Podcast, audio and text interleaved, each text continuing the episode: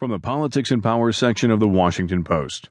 Whatever happened to Obama's sweeping executive actions on immigration? By Jerry Markon.